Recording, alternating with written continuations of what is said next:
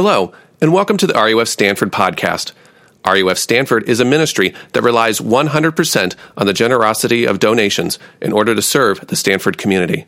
Feel free to support us by going to give2ruf.org. We hope you enjoy the sermon. I'm going to read these verses and we'll get started. The Lord called Moses and spoke to him from the tent of meeting. That word is also the word tabernacle, if you're familiar with it. Saying, Speak to the people of Israel and say to them, When any one of you brings an offering to the Lord, you shall bring your offering of livestock from the herd of the flock. If his offering is a burnt offering from the herd, he shall offer a male without blemish. He shall bring it to the entrance of the tent of meeting, that he may be accepted before the Lord. He shall lay his hand on the head of the burnt offering. It shall be accepted for him to make atonement for him. Then he shall kill the bull before the Lord. And Aaron's sons, the priests, shall bring the blood, throw the blood against the sides of the altar that is at the entrance of the tent of meeting. He shall flay the burnt offering, cut it into pieces. The sons of Aaron, the priest, shall put fire on the altar and arrange wood on the fire. And Aaron's sons, the priest, shall arrange the pieces, the head, the fat, and the wood that is on the fire on the altar. But its entrails and its legs he shall wash with water. And the priest shall burn all of it on the altar as a burnt offering, a food offering with a pleasing aroma to the Lord. The grass withers and the flowers fade, but the word of God stands forever. Let's pray. Father, as we consider your word, it feels bizarre, it feels foreign to us, but I pray that we would find ourselves meditating in your word and that your spirit would teach us the truths about how we relate to you and you relate to us, and we would see the beauty of your love even in something that seems so inaccessible from our place in history. Father God, we need you to open up and teach our hearts to be with us. In your name we pray. Amen. Um, so, to kind of get into what this is about, uh, I want to know. We're so we're young parents in Menlo Park. We have 13 year olds and 11 year olds. And it was two years ago. We had a nine year old in our minivan, not one of ours, but another nine year old in the minivan. Uh, picked her up for soccer practice, and she was all out of breath. And we are like, "Where are you coming from?" She's like, "Oh, I just came from karate." And we're like, "Oh my gosh, that's crazy!" And she goes, "Yeah, and I had Girl Scouts before that." And we're like, why are you going to Girl Scouts? This is nine years old. Why are you going to Girl Scouts and then karate and then soccer practice? Without a smirk on her face, deadpan, being dead serious, she goes, it's going to look good on my college application. Oh. Uh. Wow. Um, so, you know, being around college campus, our girls have thought, mostly because they like y'all so much, um, they're like, I want to go to Stanford. I want to go to Stanford. And maybe you remember, if some of you, like at a young age, thought, I really want to go to Stanford, you have this nostalgic, warm, fuzzy feeling about what it means to go to Stanford. At this point, my children think, oh, the way you get to go to Stanford is you should like being outside and going to sporting events and Coupa Cafe, and then you just get to go to Stanford. That's all that's required. And uh, that's all it takes to go to Alabama, but takes a little bit more to go to Stanford. Because um, what happens is when you set your mind on a school like Stanford, is at some point you become aware of here are all the things you have to do to get here. And what you find out is you do have to start pretty early. Um, the pro- application process extends far beyond the simple formal application process, right? There's a big list of things you have to do to be here.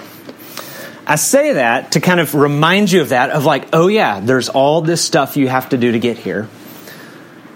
So that you would think and understand kind of what Leviticus is teaching us in really actually the first five chapters, because the first five chapters, or sorry, the first seven chapters are about five different sacrifices that are all very similar, and they have a lot of detail and a lot of structure. Is God is saying, these are all the things that have to happen for you to be with me. It's actually taking, this is a chance to take your relationship with God, wherever it is, out of the realm of kind of paganistic sentimentality. And what I mean by paganistic is if you think the main thing to have a relationship with God is to kind of kind of hope he's good and try to be a nice person and maybe things will go right for me. And that's functionally what you think of a relationship with God, how it actually functions in your life. That's that's closer to paganism than to Christianity. Um, uh, and it's kind of sentimentality, right? Like there's there's this kind of this vague idea of this God thing. I kind of tell myself he's nice. I get around other people that also reinforce the fact, the idea that he's nice, and then I try to be nice, and hopefully things work out for me. Um, that's kind of like how my children think about getting into Stanford. This is here are all the things that have to happen for you, for us, to be with God. Uh, before we get into it, this is what I said last week, and this really covers, especially these first, uh, really kind of in some ways, the first 16 chapters of Leviticus. Is these are symbols. The Bible, all throughout Scripture, talks about the fact that these are symbols. And what symbols do is they re- reveal reality. But what symbols are not is they are not reality. And what symbols do when you ritually engage in them, right? These are rituals, is they prepare you and teach you how to live in the reality that they're signifying for you. Now, let me, if that sounds a little bit too abstract, let me give you an example. I watched a Sports Center segment. It came on maybe two years ago about Stanford quarterbacks using VR. Have y'all? Did y'all? Has anybody seen this? Y'all remember this? It was pretty cool. Um, I think it was when Kevin Hogan was the quarterback. So they have a 360 degree camera, right? Record plays on the practice field with defenders and receivers and everything. And they would put the VR thing on Hogan in an empty room, and he would watch the plays unfold and adjust to them in the room, like virtual reality works. Now, here's the thing the whole game's projected on the headset. He can look up, he can look down, he can look all the way around, all that kind of stuff. When he's doing that, is he looking at real receivers? Answer is yes and no, right? Yes, they're real receivers, but actually, no, they're images of real receivers. And so, what did it do? Is it allowed him to engage images of reality, right, in order to train him for how to engage actual reality. Does that make sense? And he did it habitually, because he had to do it habitually to learn, right? That's the book of Leviticus. Hebrews 9:23 says these are facsimiles or copies of the heavenly real things. And so when you go through these habits, it prepares you to understand what it's like to have a relationship with God. Just like dodging a defender while you're wearing a VR headset doesn't mean you really dodge a defender, but it absolutely does prepare you for the real world of dealing with defenders. The writer of Hebrews is clear, actually, over and over again, uh, and if you're reading Leviticus or going through it, you should read Hebrews because it's a commentary on Leviticus. The writer of Hebrews is clear. These sacrifices don't actually carry away sin, but they prepare you to understand and engage the one who does. Does that make sense? Um, first seven chapters of Leviticus go through painstaking detail of five different types of sacrifices. They all are slightly different in what they teach us, but they have some major overlapping themes. We're going to address the first one today because it captures a lot of the biggest themes. And here's the main point the main point is this sacrifice is at the heart of relationship with God. Nothing else. Even if you don't even know how to explore that statement, that's carry that away. The main point is sacrifice is at the heart of relationship with God.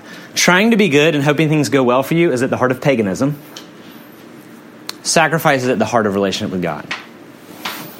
And if you feel like, okay, sacrifice, religious term, I have a vague sense of what it is, maybe it feels foreign or ancient or archaic to you, uh, and maybe you think like, I don't know how to connect that and make that the central thing in kind of my relationship with God. Um, I, I would invite you just to consider for a moment that actually sacrifice is not very foreign to your experience. And in fact, I think the idea of sacrifice is so fundamental to kind of everyday human experience that the way we relate to it, the reason it doesn't come on our radar a lot and think like, oh yeah, sacrifice, that's kind of a main thing for me all the time. Is that it's actually, sacrifice is more like breathing. It's so fundamental to what we're doing all the time that we only ever think about it if it becomes hard. And here's what I mean by this sacrifice is the most powerful human lived experience. It's what a lot of our the most compelling stories are about, right?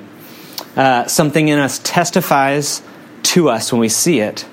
What sacrifice is, is it's giving up something of value for the sake of someone else. That's what it is.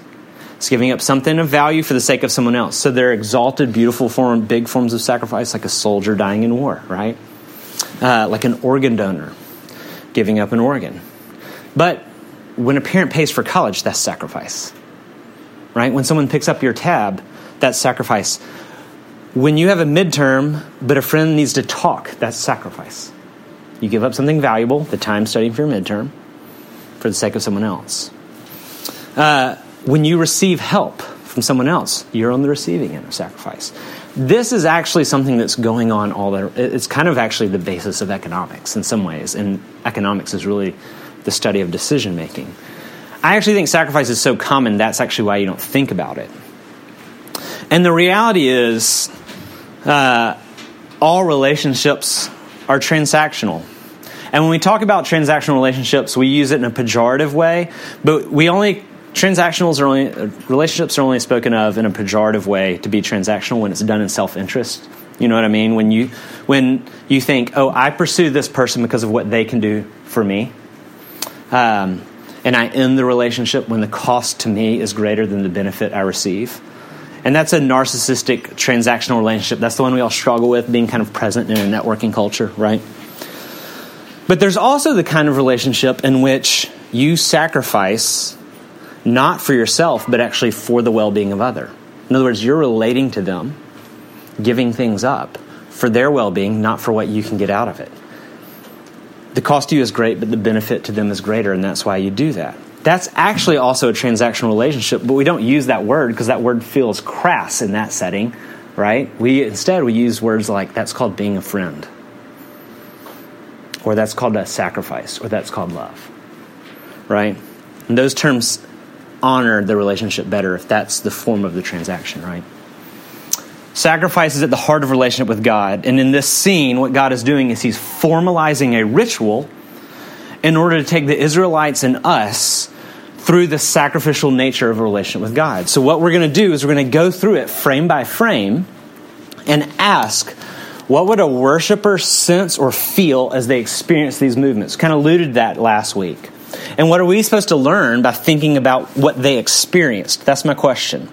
Now, what's going on in the text, but what did the person go, moving through these rituals feel, sense, experience? Um, and I would say if, if you're ever in that place where you want the things in your head to get into your heart, I think meditating through these rituals, practices, and actually thinking about the experience of the original worshippers is something we'll do that. I think that's what Leviticus is here for. Hopefully, talking through it tonight will help you understand what I mean by that. So let's start. It starts outside of the tent of meeting, right? Spoke to Moses at the tent of meeting. He shall bring the sacrifice to the tent of meeting. Here's what you need to know. That that's really uh, those are loaded terms. This idea of tent of meeting. It's called the tabernacle it symbolized God's presence. If you had read Exodus before this, the book right before this, the end of Exodus has very extensive design details for the tent of meeting. It's a very specific structure that God gave Israel, saying, I want you to build it exactly this way. And they had this sense in Israel's camp that God talked about that there's outside the camp, inside the camp, inside the courtyard of the tabernacle, inside the tabernacle, inside the Holy of Holies. And there are these levels of kind of nearness to this central experience in the tent. And the reason God had them set up that tent is because He wanted them to experience the Holy of Holies symbolize or signified the presence of God. And what He did, then did is set up these rituals for if you're far away from God, that you would have to go through to be close to God. So all the rituals to go from outside of the camp, inside the camp, to inside the courtyard, to the tent of meeting are supposed to be rituals that as you go through them, what you're learning is things have to happen for me to be close with God. It's that simple. Moving towards the tent is moving towards God. So that's why he sets up a, a symbolic place, so that it begin, they begin, that begins to register with him. Moving towards that, the feelings I have and the requirements required of me to get there is going to feel like what it feels like to be near to God. Okay? So then the next thing is is the offering itself. He's to offer a burnt offering from the herd, a male without blemish. So that's the where. What do you bring on your way? A male without blemish. Like we said earlier, you have to give things up to experience relationship. Uh, to get close to anybody requires that you give things up. To get close to your Greek organization, you have to give up time with others. To get close to a romantic partner, you have to give up seeking others. This is actually the reality that catches people off guard at Stanford because we, everybody wrestles with loneliness for different reasons, but sometimes people get hit with loneliness but never connected the dots that if you spend all your time working and don't spend time in the habits of friendship, you can't have much in the way of meaningful friendship. Right? This hits home sometimes at Stanford. Like, oh, I have to sacrifice some things to make friends here. Um, and here's the thing about this kind of man without blemish thing. When you give up one thing for something else, it tells you about the level of significance of that something else. When you give up one thing for something else, it tells you about the level of significance of that something else. The experience of indecision is when you feel like two things are very close in value to you, right? The value of what you sacrifice tells you about the significance of the relationship you sacrifice it for. So the lesson here is like, all right, I want to be near to God. But to come close to God will cost you a male from your flock without blemish. What does that mean? That's the most valuable animal in your flock for breeding purposes, right? That's your stud. And, and I mean that in a technical term, not a. you know what that means, right? Um, it's their most valuable asset in their flock. And actually, what's cool, if you go through and read the rest of chapter one, the reason I didn't read it is it repeats this ritual over and over again for different economic classes. So this one first is offered for wealthy people. They have bulls. The next one is like God recognizing that not everybody can bring a bull. He says, Some of you, what's expensive for you is a goat. Some of you, what's expensive for you is birds. So the point is, it's not that it has to be expensive, but that it's expensive for you. There are actually socioeconomic um, uh, uh, accommodations all throughout the sacrifices. But the over, because the overall point is this to get close to God, you have to give up your most valuable stuff. This is God saying, I am your most important. And you will know this not by saying it, but by giving up your most important. Right? It's one thing to say it, it's another thing to do it. So they're moving toward God. They realize it's going to cost them their most important, most valuable things. And then the next thing is this and he shall lay his hand on the head of the burnt offering, and it shall be accepted for him to make atonement for him. So now what happens? Right? What do I do? And this is when it gets really intense. The one who wanted to be close to God had to put their hand on the animal being offered. And we talked about this briefly last week.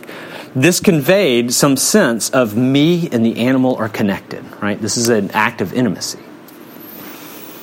They're identified with one another. The verse says, The animal shall be accepted in place for him, the worshiper. Later in Leviticus 16, on, a, on a, a ritual called the Day of Atonement, you actually see the priest put his hands on the animal and confess sins. And that was an acted out sermon illustration teaching them this point that what happened in that hand, when that hand touched the head of the animal, is it signified a transfer and that's not altogether foreign to us either. A lot of these things feel foreign until you think about our lived out experience today and you realize actually they're very mundane. When two people strike a deal, I sold a Honda Odyssey a year and a half ago. When I sold a Honda Odyssey, we shook hands. You know what shaking, hand, shaking hands signified? That the car that was mine is now yours, and the cash that is yours is now mine. Signifies a transfer. This is not uncommon to us. And in that situation, we're talking about material and financial assets. In this situation, we're talking about a transfer of guilt, of moral assets. The worshiper's guilt before God is transferred to the animal. Then what happens? Then he shall kill the bull. And it shall and uh, before the Lord, and Aaron's sons and the priest shall bring the blood and throw the blood against the sides of the altar that is at the entrance of the tent of meeting He'll flay the burnt offering, cut it into pieces. The sons of Aaron shall put the fire on the altar and arrange wood. And they shall arrange the pieces, the head, the fat, the wood, uh, and the wood that's on it on the fire on the altar, its entrails and its legs. He shall wash with water, and the priest shall burn all of it on the altar. Animal's killed. And blood to them it signifies exactly what it signifies for us today. It's a symbol for life. We still say things like their blood is on your hands, things like that. So they use the term to refer to life, and the worship kills the animal, and the priest splashes blood all over the place. So I wish, I kind of wish I was like a cool enough preacher to have brought corn syrup and like preached with like corn syrup all the way down my arms and all over my clothes because that's what their worship experience was like. Imagine what that would be like if your pastor on Sunday preached and his hands were covered in blood when he was telling you about God's relationship with you. And his clothes had blood all over them, and there was blood on the stage. It, you're supposed to feel like, whoa, that's weird and bizarre.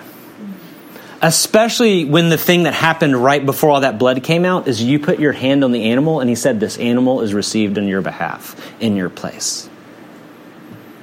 Right? Again, that's why what I hope happens is we have a little bit of imagination for what a worshiper experienced. Right? And to add to the visceral experience, blood is wiped everywhere, it's everywhere, it's graphic. It feels barbaric and excessive. I think it's supposed to feel that way. It's supposed to feel unruly. It's supposed to feel shocking. It's supposed to make us uncomfortable. That's the right. If you're like, this is uncomfortable, that's right. Because everywhere you look is a reminder of the death of the animal. In addition to that, this is the only sacrifice that's completely consumed by fire. Other sacrifices, for different reasons, are actually portions of it are saved, portions of it are eaten, things like that. But what's happened here is they experienced that it is costly, deadly, and total. This kind of sacrifice. So, even with a limited context, even with a very limited theology, an Israelite would experience, keenly experience, I cannot be near to God unless a substitute carries off all about me that disqualifies me. I cannot have peace. I cannot have hope unless everything that disqualifies me from presence with God is taken away. For me to be close to God, to be with God, something has to die in my place. Something must die that carries off all the things that make me unfit for His presence. Now, fitness for presence is also not a foreign idea. Here we're talking about the realm of moral accounting. Are we morally fit for God's presence? But again, it's not a new idea. If, if I told you, hey, tomorrow night you're invited to have dinner with the Queen of England, you know what you would do intuitively? You would wash away all that disqualifies you from being fit from her presence. It's called showering and grooming. You would take away from yourself and then you would cover yourself with clothes that are fit for her presence. You intuitively do this. It's the exact same thing. In that situation, we're talking about making yourself socially fit. You would change the way you talk, right? to address her and what you choose to talk about. You would make yourself socially fit. We're talking about moral fitness in God's presence. Because He's the holy and good God who made a beautiful world and who loves life. And so it's the moral realities about our hearts that make us unfit for His presence that have to be dealt with for us to be with Him. Now, what do we do with this? What do we do if we think about what, it meant, what that Israelite went through? And the first thing I'll say this, and this is, I know many of us in this room, myself included, if you're a Christian who struggles with apathy, you, you've, you, you've walked into this identity and you get in these places where you lack strong feelings, right? Positive or negative toward God. Sometimes what's more alarming is to just not have much feeling at all, positive or negative toward God. And what this visceral and concrete image is supposed to do is to shake us awake. Because there's blood everywhere, and there's a dead animal, and it's the only way you can come into presence with God. So if God has gotten soft and fuzzy and meaningless and sentimental for you, this image is set before you to restore the reality and the gravity of doing business with God. If you CIP is this actual medical condition called congenital insensitivity to pain. And it's deadly not because it kills people, but because it prevents people from feeling what can kill them. And the loving thing to do to someone who can't feel pain is to tell them their hand is on the stove this scene, if it unnerves you, that's its intent. Is to shake us, God takes all sin, any sin, really, really seriously. If you think I'm uncomfortable with that, that's the appropriate response. Nothing can be right between us and God, no matter what we feel about our sin, unless death occurs. It shakes us out of taking our sin lightly. It's a visceral and tactile reality that says it actually doesn't matter what you feel about your sin. It's not your feeling that determines how God feels about it. This tells you how God feels about it. This death objectively tells us how much God hates our indifference towards people, which we think is a little thing, right? Our greed, which is like not that bad and even drives the economy, makes us job creators. This shows us what God thinks about greed. That we don't feel that strongly about. That it's nasty, that it has to be dealt with, that it's no light matter to him, regardless of how we feel. It's to shake us alive. Now, if it's the moral accounting that also bugs us, right? I don't like this God that has all this blood involved in this immoral accounting. I, am not a monster like that. They're monsters. There are monsters in the world. But most of us are not one. And first of all, let me say this everyone here believes in moral accounting. That's not that's not an acceptable objection to Christianity because everyone believes in it.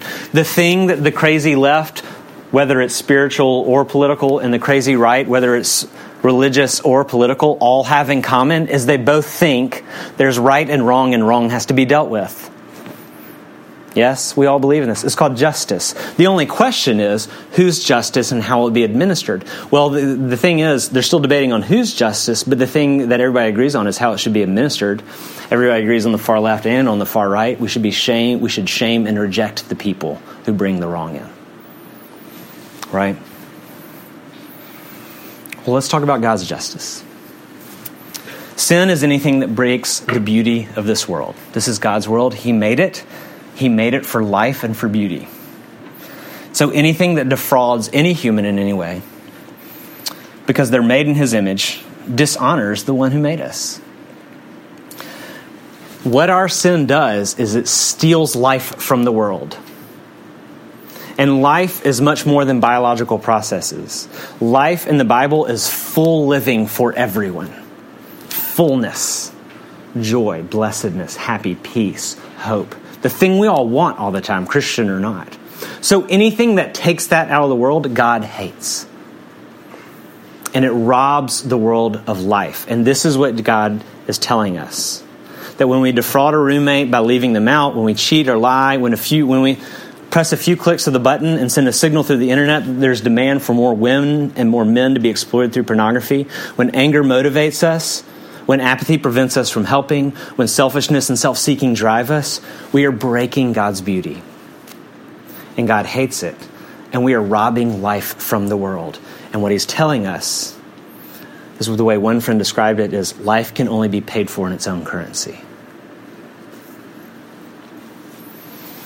And we think, I've read, y'all familiar with Larry Nassar, the OBGYN who assaulted all these gymnasts for year, for decades? I've been reading a lot about that. And what we think is, okay, they're monsters. He is a monster. That's true. Um, but then there are me's. Then there are us's. And we're not monsters.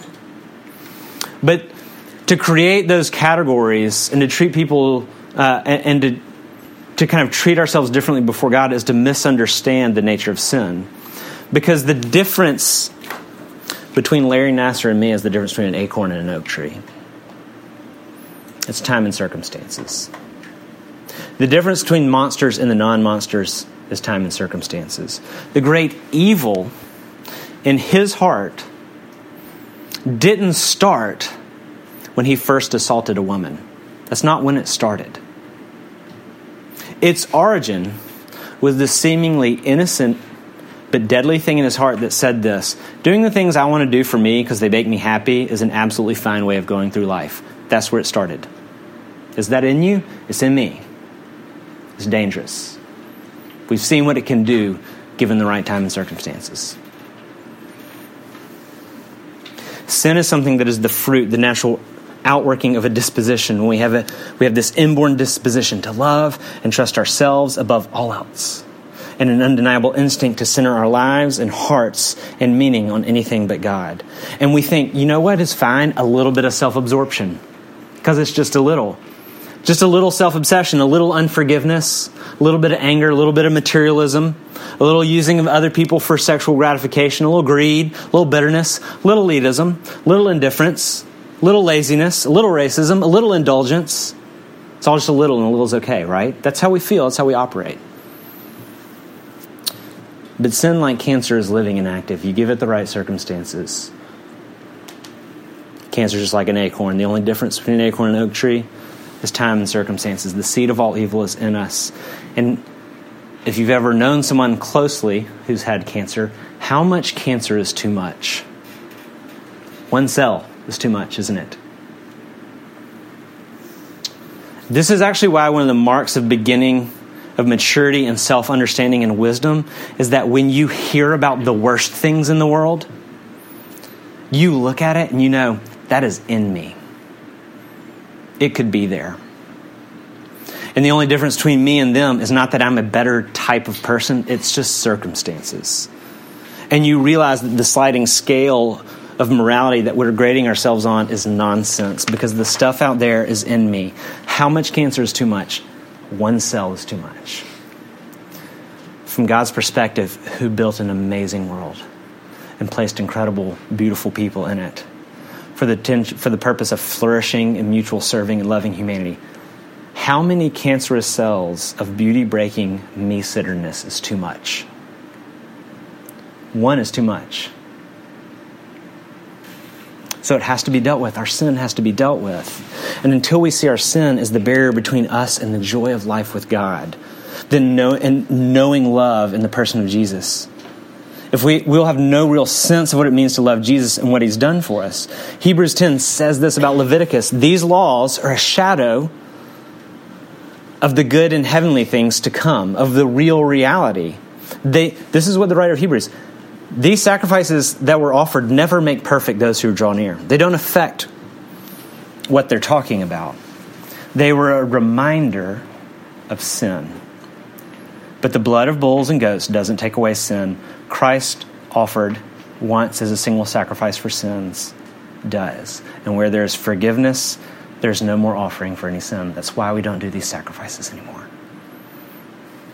So now you have confidence to draw near to God with the true heart and full assurance of faith.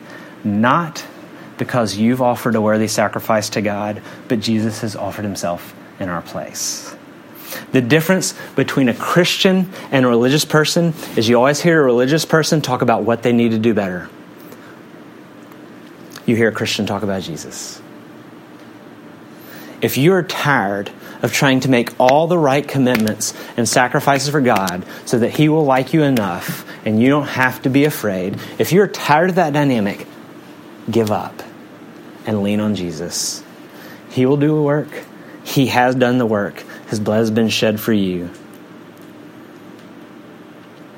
The worshiper would sense and feel their experience at the end of this passage, a food offering with a pleasing aroma to the Lord. They would think, because the lamb, the Lord is pleased with me. Because the lamb, the Lord is pleased with me. They wouldn't think, because I had a lot of quiet times this week, the Lord is pleased with me. That's not how they would think at the end of this, would they? They wouldn't think, because I gave money, because I went on a mission trip, because I went to RUF, because I'm a leader, the Lord is pleased with me. They would think, because the Lamb, the Lord is pleased with me.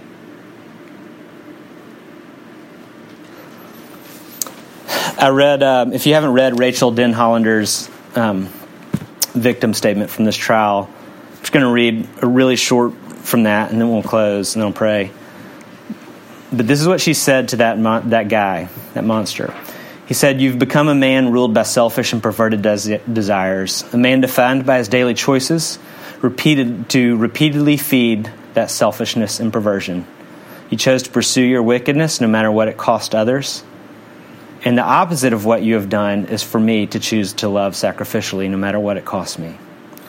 In our early hearings, you brought your Bible into the courtroom and you've spoken of praying for forgiveness. And so it's on that basis that I appeal to you. If you have read the Bible you carry, you know the definition of sacrificial love portrayed, is of God Himself, loving so sacrificially that He gave up everything to pay a penalty for the sin He did not commit. By His grace, I too choose to love this way.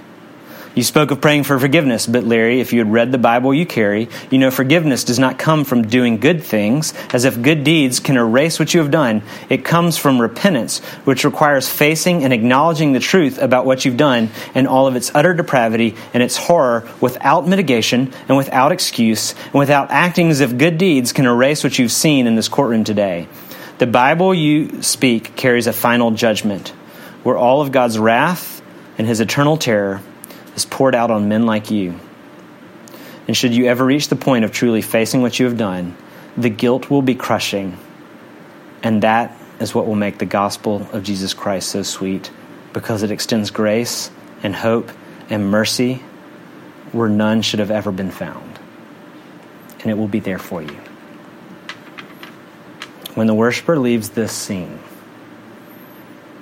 all they could sense and feel is, My sin is great but my God's mercy and my God's grace is greater. Let's pray.